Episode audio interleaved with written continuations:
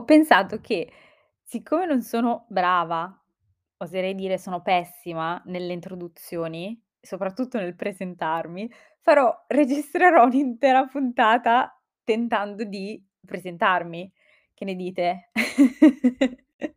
Sembra sembra una tortura già così. Tra l'altro non sono sola, ma Maisie e Elio stanno giocando, uhm, con me qui nella stanza. Vi do delle coordinate, così vi immaginate meglio come funziona, ehm, la registrazione di queste puntate de del mio podcast. Allora, io sono in camera mia oggi, ehm, Maisie e Elio non stanno dormendo, di solito dormono, perché così son sicura che non ci siano rumori in sottofondo. Invece adesso stan giocando. In questo momento sono di là in cucina, ma potrebbero tornare e saltare sul computer. Io non so se voi avete degli animali domestici così annoying come Maisie ed Elio.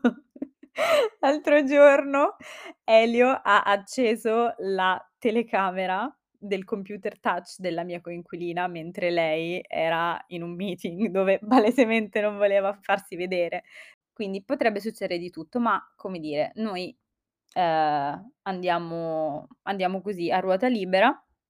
Ehm, no, l'idea della presentazione un po' più approfondita mi è venuta perché tempo fa, ehm, per chi, ehm, c'era e mi seguiva su Instagram anche all'epoca, organizzavo delle room su Clubhouse. Non so se vi ricordate questo fantastico social che è durato pochissimo, cioè uno dei social media più brevi della storia dei social media. Uhm, potremmo paragonarlo un po' alla storia di Snapchat che, mhmm, ha fatto un po' il boom e poi è non dico è morto, perché comunque in realtà in America viene utilizzato tantissimo, ma in Italia molto, molto, molto meno. Utilizziamo di più WhatsApp. Ehm, oppure Periscope. Non so se se ve lo ricordate. Praticamente Periscope era un, uhm, social media, non mi ricordo se fosse addirittura acquisito, comunque era mhmm, funzionava con un account Twitter e permetteva, visto che Twitter ovviamente, ehm, all'epoca non aveva la possibilità di fare dei video, non mi ricordo se le immagini le potevi caricare, ma dovevano essere tipo di bassa qualità, risoluzione, perché era proprio agli albori. E nulla, Periscope sostanzialmente era una specie di Twitch, quindi dovevi ehm, ti permetteva di fare delle live che poi sparivano. Comunque a me Clubhouse piaceva moltissimo proprio per la dinamica che si creava all'interno delle room, nel senso che i partecipanti potevano prender la parola, ehm, non so se avete mai partecipato a una room, ma sostanzialmente, uhm, di solito c'è un mediatore, mhmm, che riesce a, uhm, come dire, dare la parola, quindi non non era automatico che tu avessi accesso alla e potessi fare una domanda agli speaker. Quindi, ehm, la modalità era un po' questa, la gerarchia. Gli speaker erano le persone che stavano on stage, per utilizzare il linguaggio della piattaforma, e gli speaker potevano essere invitati dalla persona che, uhm, era appunto la crea creatore o la creatrice della room. Ehm, le room avevano un titolo che faceva capire di che cosa si stava parlando, erano live, quindi, uhm, sparivano immediatamente dopo, non c'era possibilità di, ehm, registrarle, estrarre l'audio, 0. Ehm, e i partecipanti appunto potevano fare delle domande, però non non non vedevi la domanda. Ehm, tu chiedevi la parola, la persona, il mediatore diciamo della room, ti dava accesso al microfono, e e tu facevi la domanda. Quindi era molto bello perché era come essere veramente, a non so, a a fare aperitivo con della gente che non conosci e ti vuole fare genuinamente una domanda. Ehm, la cosa stupenda era che a volte le persone si rispondevano tra loro. Mi ricordo quando abbiamo fatto una room, uhm, e il tema erano i master, in generale la fatidica domanda se, ehm, fosse meglio fare una magistrale o un master, e avevo invitato anche delle delle ospiti che avevano effettivamente poi frequentato dei master o delle magistrali, uhm, in comunicazione, potevano dare la loro opinione, la loro visione della cosa, della loro esperienza. E la cosa bella è che si rispondevano tra di loro anche persone cioè persone partecipanti, che è un po' secondo me Mhmm, il discorso più utile possibile quando si parla di interazione sui social media. Quindi non era più la dinamica in cui c'è, che ne so, uhm, l'influencer di turno, il creator di turno che è un po' al centro, ma era una situazione veramente da pari. In ogni caso, in quell'occas aprivo sempre le il box domande su Instagram proprio per raccogliere una serie di spunti da cui poi partire, perché il downside delle room di Clubhouse era che, uhm, non non è semplicissimo diciamo, o comunque non tutti sono portati immediatamente a rompere il ghiaccio, iniziare a parlare, a fare domande, nonostante non ci fossero, uhm, telecamere, come dire, ma solo il supporto vocale. Ehm, agli inizi delle di tutte le puntate o comunque di tutte le room, ehm, era difficile, ecco, iniziare a a rompere un po' il ghiaccio. Quindi partivo sempre dalle domande che raccoglievo su su Instagram. E siccome ho ancora queste domande, ho deciso di riprenderne magari alcune, non le ho organizzate, questo potrebbe essere un downside di questo episodio, però, uhm, ve le leggo e provo a rispondere e, ehm, a lasciare, come dire, in un unico luogo alcune delle domande delle risposte più che altro, alle domande che mi fate il più spesso. Io partirei con questa qui che è una delle primissime domande, ma che davvero, ehm, ricevo molto, molto spesso. La domanda dice: "Ci racconti il tuo percorso di studi? Cosa hai fatto per fare il lavoro che fai oggi?"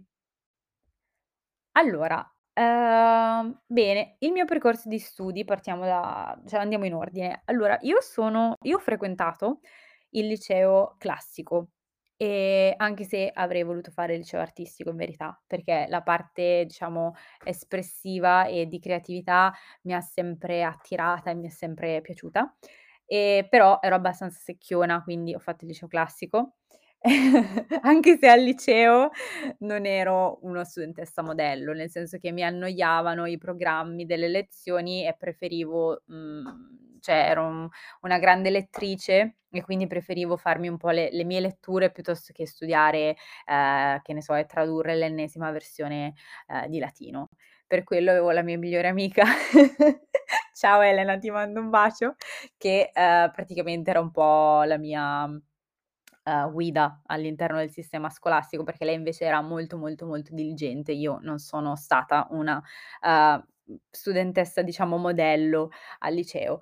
Uhm, in triennale ho studiato poi a Milano, mi son trasferita nel frattempo perché, ehm, una cosa che ho omesso è che appunto io sono calabrese e ho fatto il liceo e tutte le scuole giù in Calabria. Dopodiché mi son trasferita a Milano, dove ho frequentato la triennale in comunicazione interculturale.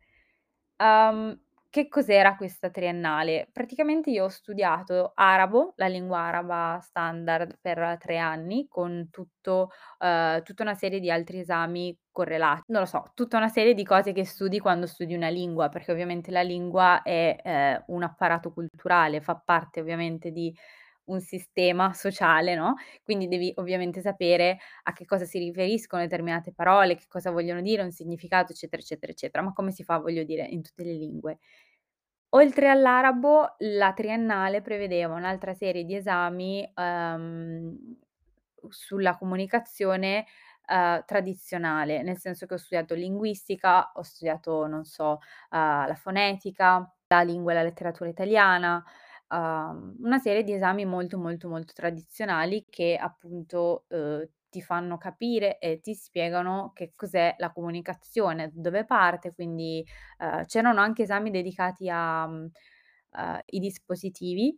In generale, ehm, all'epoca l'esame si chiamava teorie e tecniche dei nuovi media e abbiamo studiato, non so, il web 2.0, eccetera, eccetera, ecce una cosa che mi piaceva moltissimo della mia triennale era il fatto che fosse, uhm, come dire, mhmm, toccasse tanti argomenti e, ehm, mi ha dato veramente modo di capire che cosa mi piacesse di più rispetto agli altri, perché io ho sempre avuto il problema di avere tanti interessi e a volte faccio fatica a distinguere che cosa mi piace di più rispetto agli altri, soprattutto quando devi prendere una decisione che influisce sulla tua vita, cioè che tipo di carriera voglio intraprendere, quindi che tipologia di esami dovrei, uhm, privilegiare rispetto ad altri quando compili il tuo piano di studi, per me era veramente una tortura, era difficilissimo capire cosa volessi fare. Passavo dal voler cioè studiavo arabo, quindi la mia idea era di diventare traduttrice oppure mediatrice sociale, quindi, uhm, essere un punto di incontro per le persone che immigrano nel nostro paese e hanno bisogno di, appunto, integrarsi. Ehm, quindi lo studio della cultura araba per me era un poter avere, ehm, accesso, no, un punto di incontro con le persone che non conoscevano la cultura italiana, ehm, e che si aspettano appunto di essere accolti e insomma hanno bisogno di essere guidati al loro arrivo. Dopodiché questa cioè, è un lavoro completamente che oggi non mi immagino di fare, che è una cosa non lo so, all'epoca ero estremamente convinta di voler fare questo lavoro.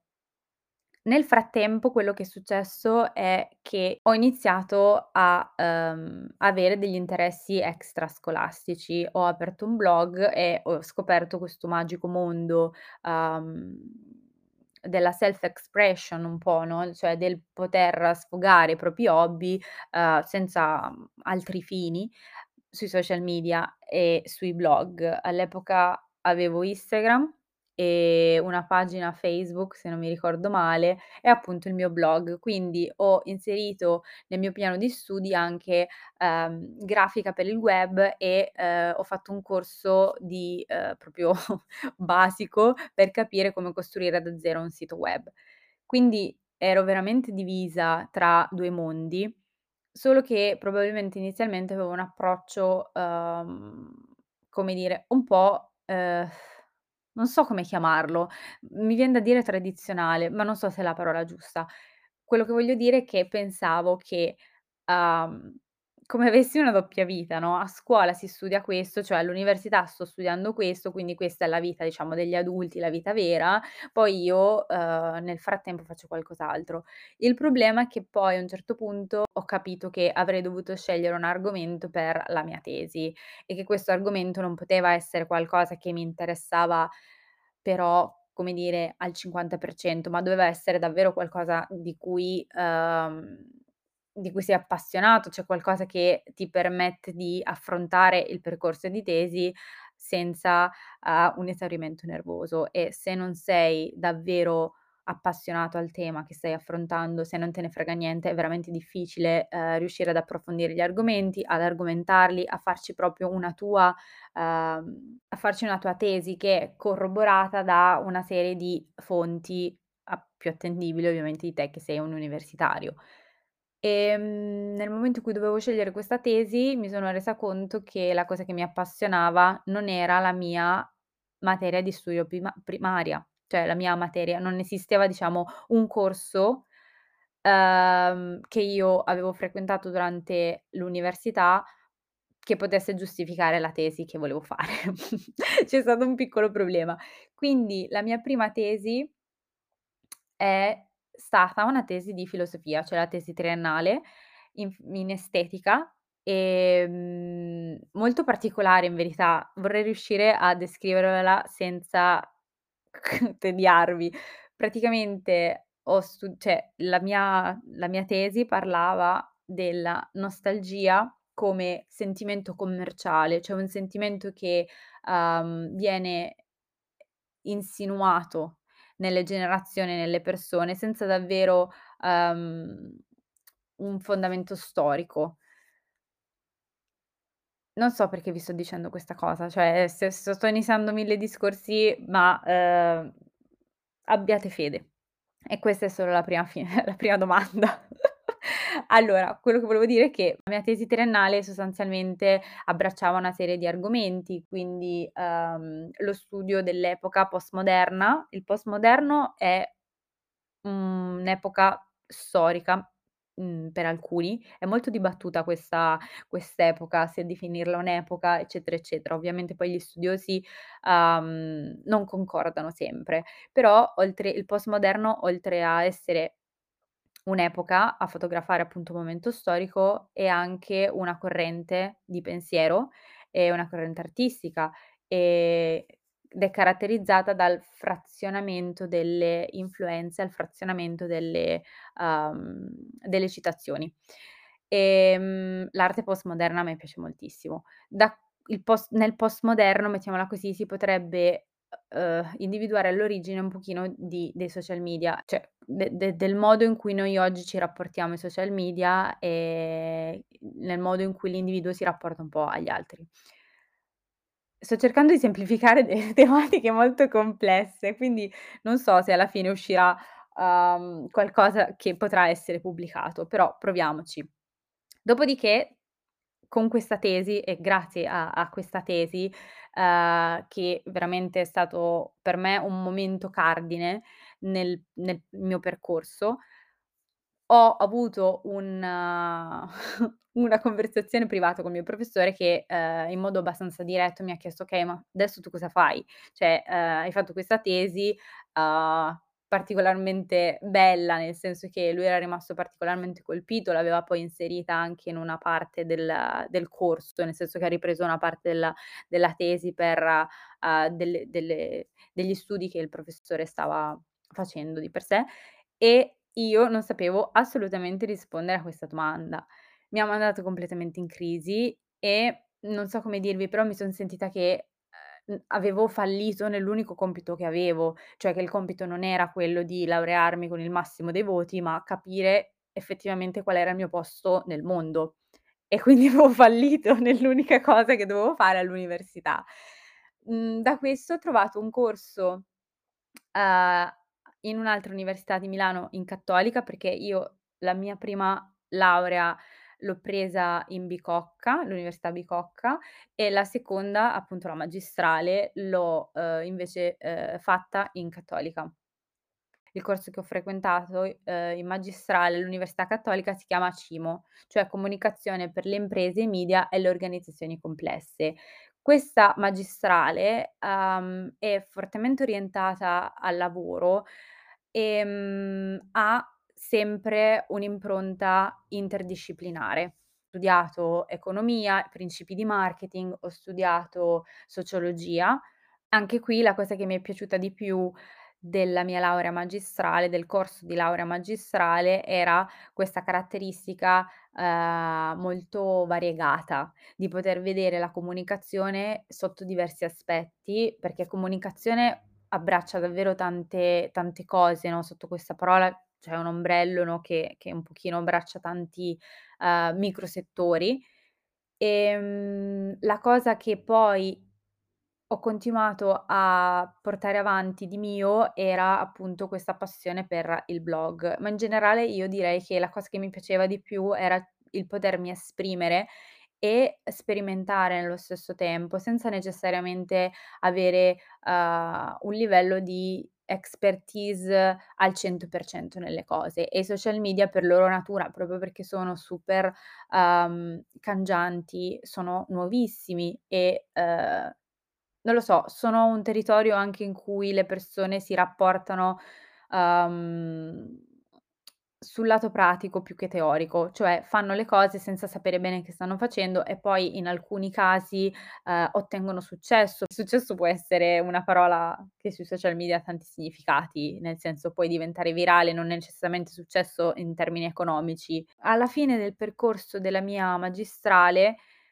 anche qua mi era chiaro finalmente che io volevo continuare a fare quello, cioè la mia passione era assolutamente fare, uhm, qualcosa sui social media. E all'epoca mi ero convinta, esattamente come mi ero convinta precedentemente di voler fare la mediatrice culturale, di voler fare la social media manager, quindi curare un piano editoriale, ehm, per i brand sostanzialmente. Il mio primo lavoro, ovviamente uno stage, come social media manager, è stata la Pinacoteca di Brera a Milano, e per me era come andare, non lo so per un bambino in un negozio di caramelle. È un luogo stupendo, se non ci siete mai stati andate a visitarla perché ne vale assolutamente la pena e pensare che, uhm, di andare lì ogni giorno per lavoro e accedere addirittura a delle aree ovviamente, uhm, nascoste al pubblico perché sono gli uffici, piuttosto che delle aree di conservazione di di alcuni quadri perché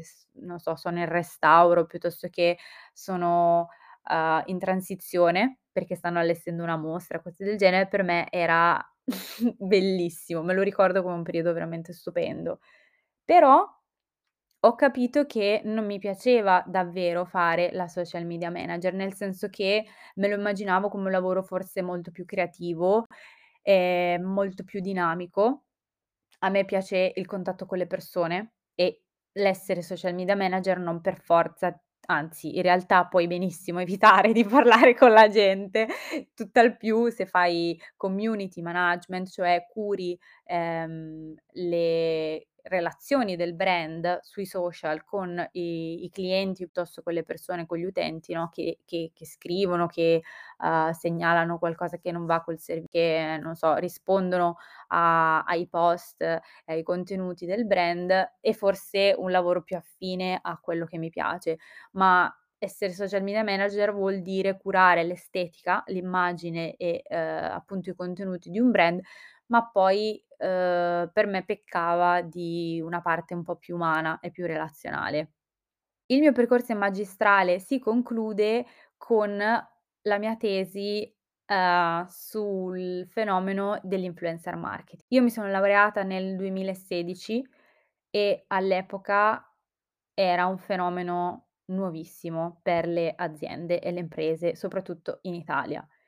Quindi il mio primo stage dopo questa mhmm, la discussione di questa tesi è stato in America, a New York, in un'agenzia di public relation, dove ho imparato il mestiere vero e proprio sul campo. La cosa bella che mi ricordo del mio stage a New York è proprio la dinamicità del del lavoro. Il mio stage a New York è stato per me l'apripista di una serie sia di opportunità che di, uhm, conoscenze su quello che davvero mi piaceva, su quello che ero portata a a fare, ma l'ho scoperto solo facendolo. Mhmm, la cosa bellissima che mi ricordo del mio stage, uhm, in questa agenzia era, mhmm, l'opportunità di poter portare delle idee, ehm, delle novità, proporle, ehm, e poi metterle in pratica, quindi sostanzialmente metterti alla prova al 100%. Ehm, questa agenzia curava dei brand di lusso, ehm, sia, mhmm, di moda che di design e in quel particolare periodo del mio stage io ho, uhm, come dire, mhmm, i i gli eventi più importanti che abbiamo curato in realtà appartenevano alla sfera del cinema.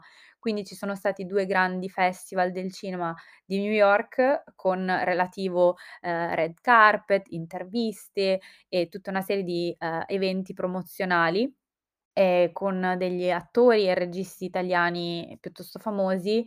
Per me è stato la consacrazione del capire effettivamente cosa volevo fare. Ho capito che il mio ruolo sarebbe comunque dovuto essere a metà tra i social media e le persone. Da da qui sono tornata in Italia e ho lavorato prima per L'Oréal e poi per H&M. Da qui poi sono tornata in Italia e ho lavorato prima per L'Oréal, poi per H&M e adesso sono in una nuova azienda e lavoro tra Milano e Basilea. Ho ricoperto diversi ruoli, uhm, affinando sempre di più le mie competenze nel digital marketing. Quello in cui sono effettivamente specializzata è l'influencer marketing, quindi le strategie di connessione tra i brand e le influencer e i creator. È quello che mi piace fare, sono super appassionata e sono arrivata a questo proprio grazie alla mia tesi, cioè grazie a un interesse totalmente genuino, a una curiosità, uhm, che mi ha portato a farmi un pochino delle domande, andare a cercare, uhm, gli esperti del settore dell'epoca Ehm, è molto bello perché poi oggi la maggior parte di queste persone le le ritrovo o comunque alcune di queste persone le ho ritrovate, uhm, un pochino dall'altra parte, no, della della staccionata. Ehm, e questo per dirvi che probabilmente tutto è iniziato così, cioè, mhmm, come come ho iniziato a fare il mio lavoro è iniziata così, è iniziata da una mia passione, cioè prima dal mio blog, il mhmm, ho capito che era quello che mi interessava così tanto da volerci fare una tesi e poi da questo ho, uhm, come dire, fatto degli stage che mi dessero l'opportunità di mettermi alla prova, però non non avevo, uhm, come dire, una strategia in mente, cioè non sapevo esattamente cosa sarei finita poi per fare nel mondo del lavoro. Mi sono cimentata in tante uhm, in tanti ruoli diversi, non tantissimi perché comunque all'epoca, uhm, quando io mi sono laureata, ho iniziato a lavorare nel campo del digital marketing, era difficile incontrare dei team già composti, quindi una persona era una vetrina, come dire, no, ehm, sicuramente sull'e-commerce c'era già un una grande specializzazione, ma per quel che riguarda la comunicazione digitale non era così frammentata come lo è oggi. Uhm, è difficile rimanere aggiornati sui miliardi di aggiornamenti che ci sono sui social media, ehm, riuscire a stare, no, un po' al passo, però allo stesso tempo non sento che c'è una, uhm, gerarchia che è una cosa che di solito non mi piace. Andando avanti con le domande sono un po', uhm Allora, le leggo così perché sto cercando di fare selezione perché per esempio mi chiedono: "Com'è stato il corso di laurea alla Cattolica? Lo consiglieresti?" Io lo consiglierei, io mi son trovata molto bene, proprio per quello che vi dicevo, nel senso che avendo avuto avendo all'epoca le idee molto confuse su quello che effettivamente volevo fare, mi ha aiutato che il corso fosse così frazionato e f mhmm, avesse tanti punti di contatto con quella che è la la comunicazione come ombrello di opportunità lavorative. Mi chiedono altre domande sono: "Come hai fatto a lavorare a New York? Come sei riuscita a lavorare a New York? Era un tirocinio?" Sì. Ehm, mi chiedono anche: "Serviva la certificazione inglese?" Allora, in realtà no, perché ovviamente facendo il colloquio si accorgono un pochino del tuo livello, ma proprio perché sei stagista è normale che tu non sia cioè sei stagista e italiano, è normale che tu non sia madrelingua e che quindi tantissimi, ehm, termini, soprattutto termini che si usano solo nel mondo del lavoro, è normale non conoscerli all'inizio. Secondo me è un difetto che si ha in Italia, nel senso degli studi italiani, è che vogliamo essere prima completamente esperti in una materia, in una cosa, dopo allora c'è permesso in qualche modo iniziare, ma sempre con questa sensazione di non essere abbastanza, di non ehm, un po' è un senso di colpa di non essere esperti in una cosa. In verità l'atteggiamento probabilmente più normale sarebbe accettare con serenità che proprio perché tu sei in un percorso in cui stai imparando, non avrai delle certezze e non sarai l'esperto, ma quello che andrebbe probabilmente celebrato e coltivato è la curiosità e la voglia di mettersi in gioco, anche di imparare facendo gli errori, perché non avrai mai, con un livello di stagista, delle responsabilità così chiave da mettere in pericolo l'azienda. Quindi gli errori che fai, se per esempio non conosci un termine, non hai una certificazione linguistica, non sono veri errori, no, sono, delle cose che non come dire, puoi sempre, ehm, recuperare nel nel frattempo. Un'altra domanda è: studio cioè non è una domanda, è una affermazione e ne ricevo tante così: "Studio fashion marketing allo IED, ma ho paura sia veramente specifico e quindi limitante." Allora, mhmm, anche qua è molto personale. Io ho studiato arabo per 3 anni della mia vita e oggi probabilmente so dire 3 parole. E vi giuro che, ehm, l'ho studiato tantissimo, avevamo un professore di madrelingua per conversazione, un professore di grammatica, un professore di uhm, di cultura, quindi non è che l'ho studiato, come dire, su Duolingo, no, non non bisogna probabilmente avere la risposta in tasca mentre si studia, ma fa parte del dell'esperienza, cioè è proprio quello che siamo tenuti a fare, farci più domande possibili, tentare e, ehm, provarci. Se il corso ti piace, anche se lo trovi limitante, ehm, intanto stai acquisendo delle skills necessarie evidentemente e se le hai scelte probabilmente è perché, uhm, avevi una passione su quello. Se non ti rispecchiano più a un certo punto, sei sempre in tempo a cambiare piuttosto che a iniziare un percorso poi lavorativo, non devi per forza ristudiare da capo, eh, non sto parlando di quello, però puoi sempre scegliere come percorso lavorativo qualcosa di diverso. Partirai, come dire, uhm, da un livello diverso, perché non sarai magari specializzata, però se ti metti in gioco, secondo me puoi benissimo cambiare poi, uhm, strada, cioè non devi rimanere per forza, uhm su quello che hai studiato. Ho studiato psicologia, posso lavorare come digital marketing? Allora, paradossalmente assolutamente sì, perché anche qui psicologia è ehm, o meglio una parte della psicologia si studia anche quando si studia comunicazione. Cioè, come vi dicevo, comunicazione è un po' un ombrello in cui, uhm, si intersecano tanti altre tante altre discipline e poi sostanzialmente si va a capire cosa effettivamente vuoi comunicare. Probabilmente la carriera che si immagina quando si pensa a comunicazione è la carriera di giornalismo. Ma la cosa bella è proprio questa secondo me, che, uhm, alla comunicazione ci si arriva per tante strade diverse. Il digital probabilmente è qualcosa di cui non hai, mhmm, necessariamente bisogno uhm, come dire, non hai bisogno di un pezzo di carta che attesti che tu sai usare il digital, ma hai bisogno delle skill vere. Cioè, se tu sei un esperto sul campo perché puoi dimostrarlo, non lo so, hai curato un blog, hai, uhm, non so, gestito una community, hai creato da zero il tuo sito, eccetera, eccetera, eccetera. Hai un'esperienza, anche se la tua laurea è, non lo so, in ingegneria aerospaziale o qualsiasi cosa, va bene, perché hai effettivamente le competenze tecniche per fare, ehm, quella cosa lì. Quindi non sono d'accordo probabilmente col tipo di pensiero, mi sento un po' in ritardo, ho sbagliato tutto, devo ri ripetere gli studi, devo fare un master, ehm, dove ci sia scritto nel titolo social media and me o una cosa del genere.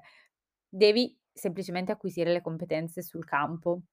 Ah, questa è molto bella. Quanto sei soddisfatta della tua vita attuale, professionalmente parlando? In realtà moltissimo, moltissimo perché anche quest'ultimo cambiamento lavorativo è arrivato un po' improvvisamente e sono stata contattata dall'azienda per cui lavoro oggi, e è stata una bellissima sorpresa, un bellissimo incontro, ehm, quindi mi sento molto serena. Serena perché ho l'opportunità di, ehm, crescere insieme a al mio team.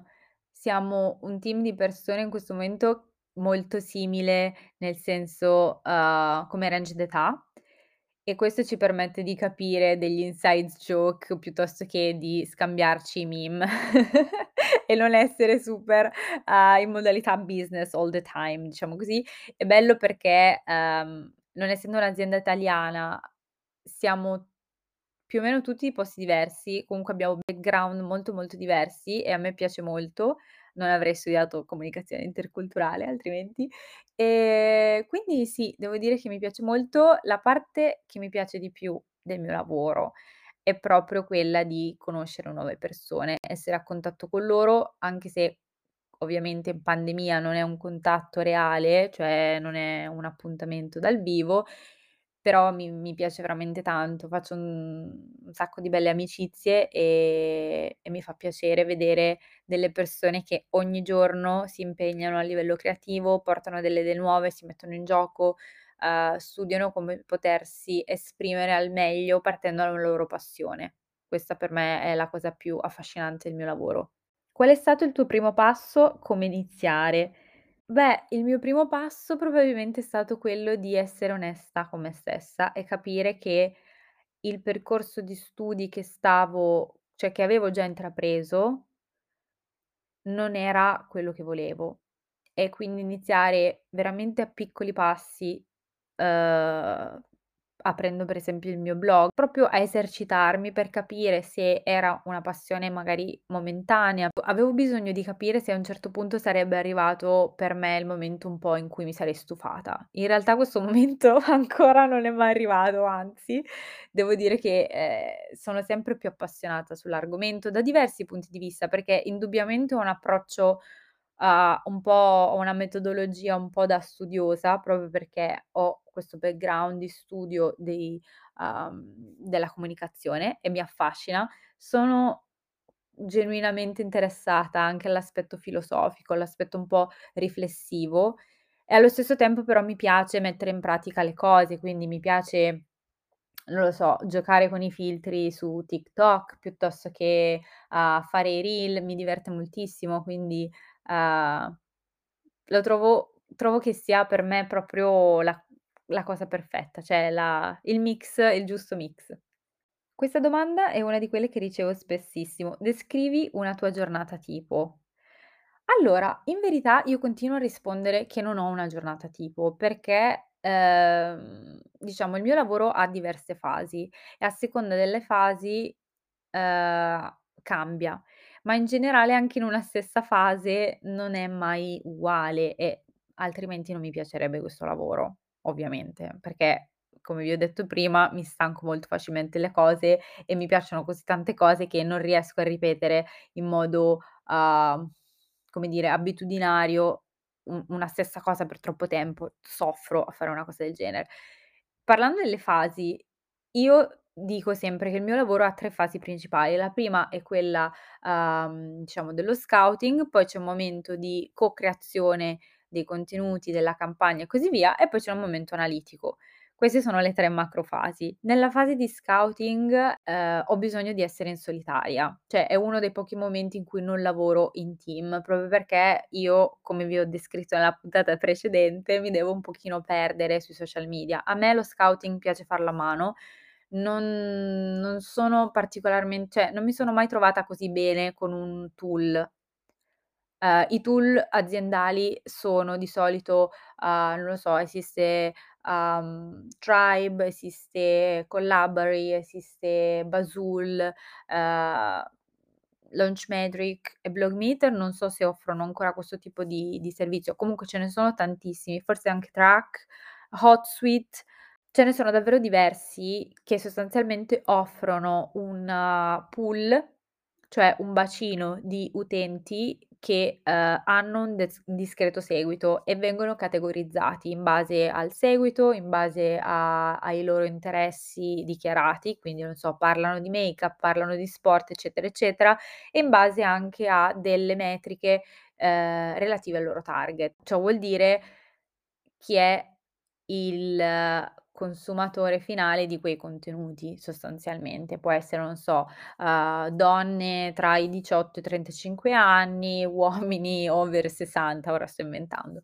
Ehm, tutta questa tipologia di di analisi a me piace farla a mano, per il semplice fatto che, uhm, col prima di tutto con il tempo ho acquisito abbastanza, dati manuali e conosco il settore proprio perché ho lavorato per diversi anni nello stesso settore.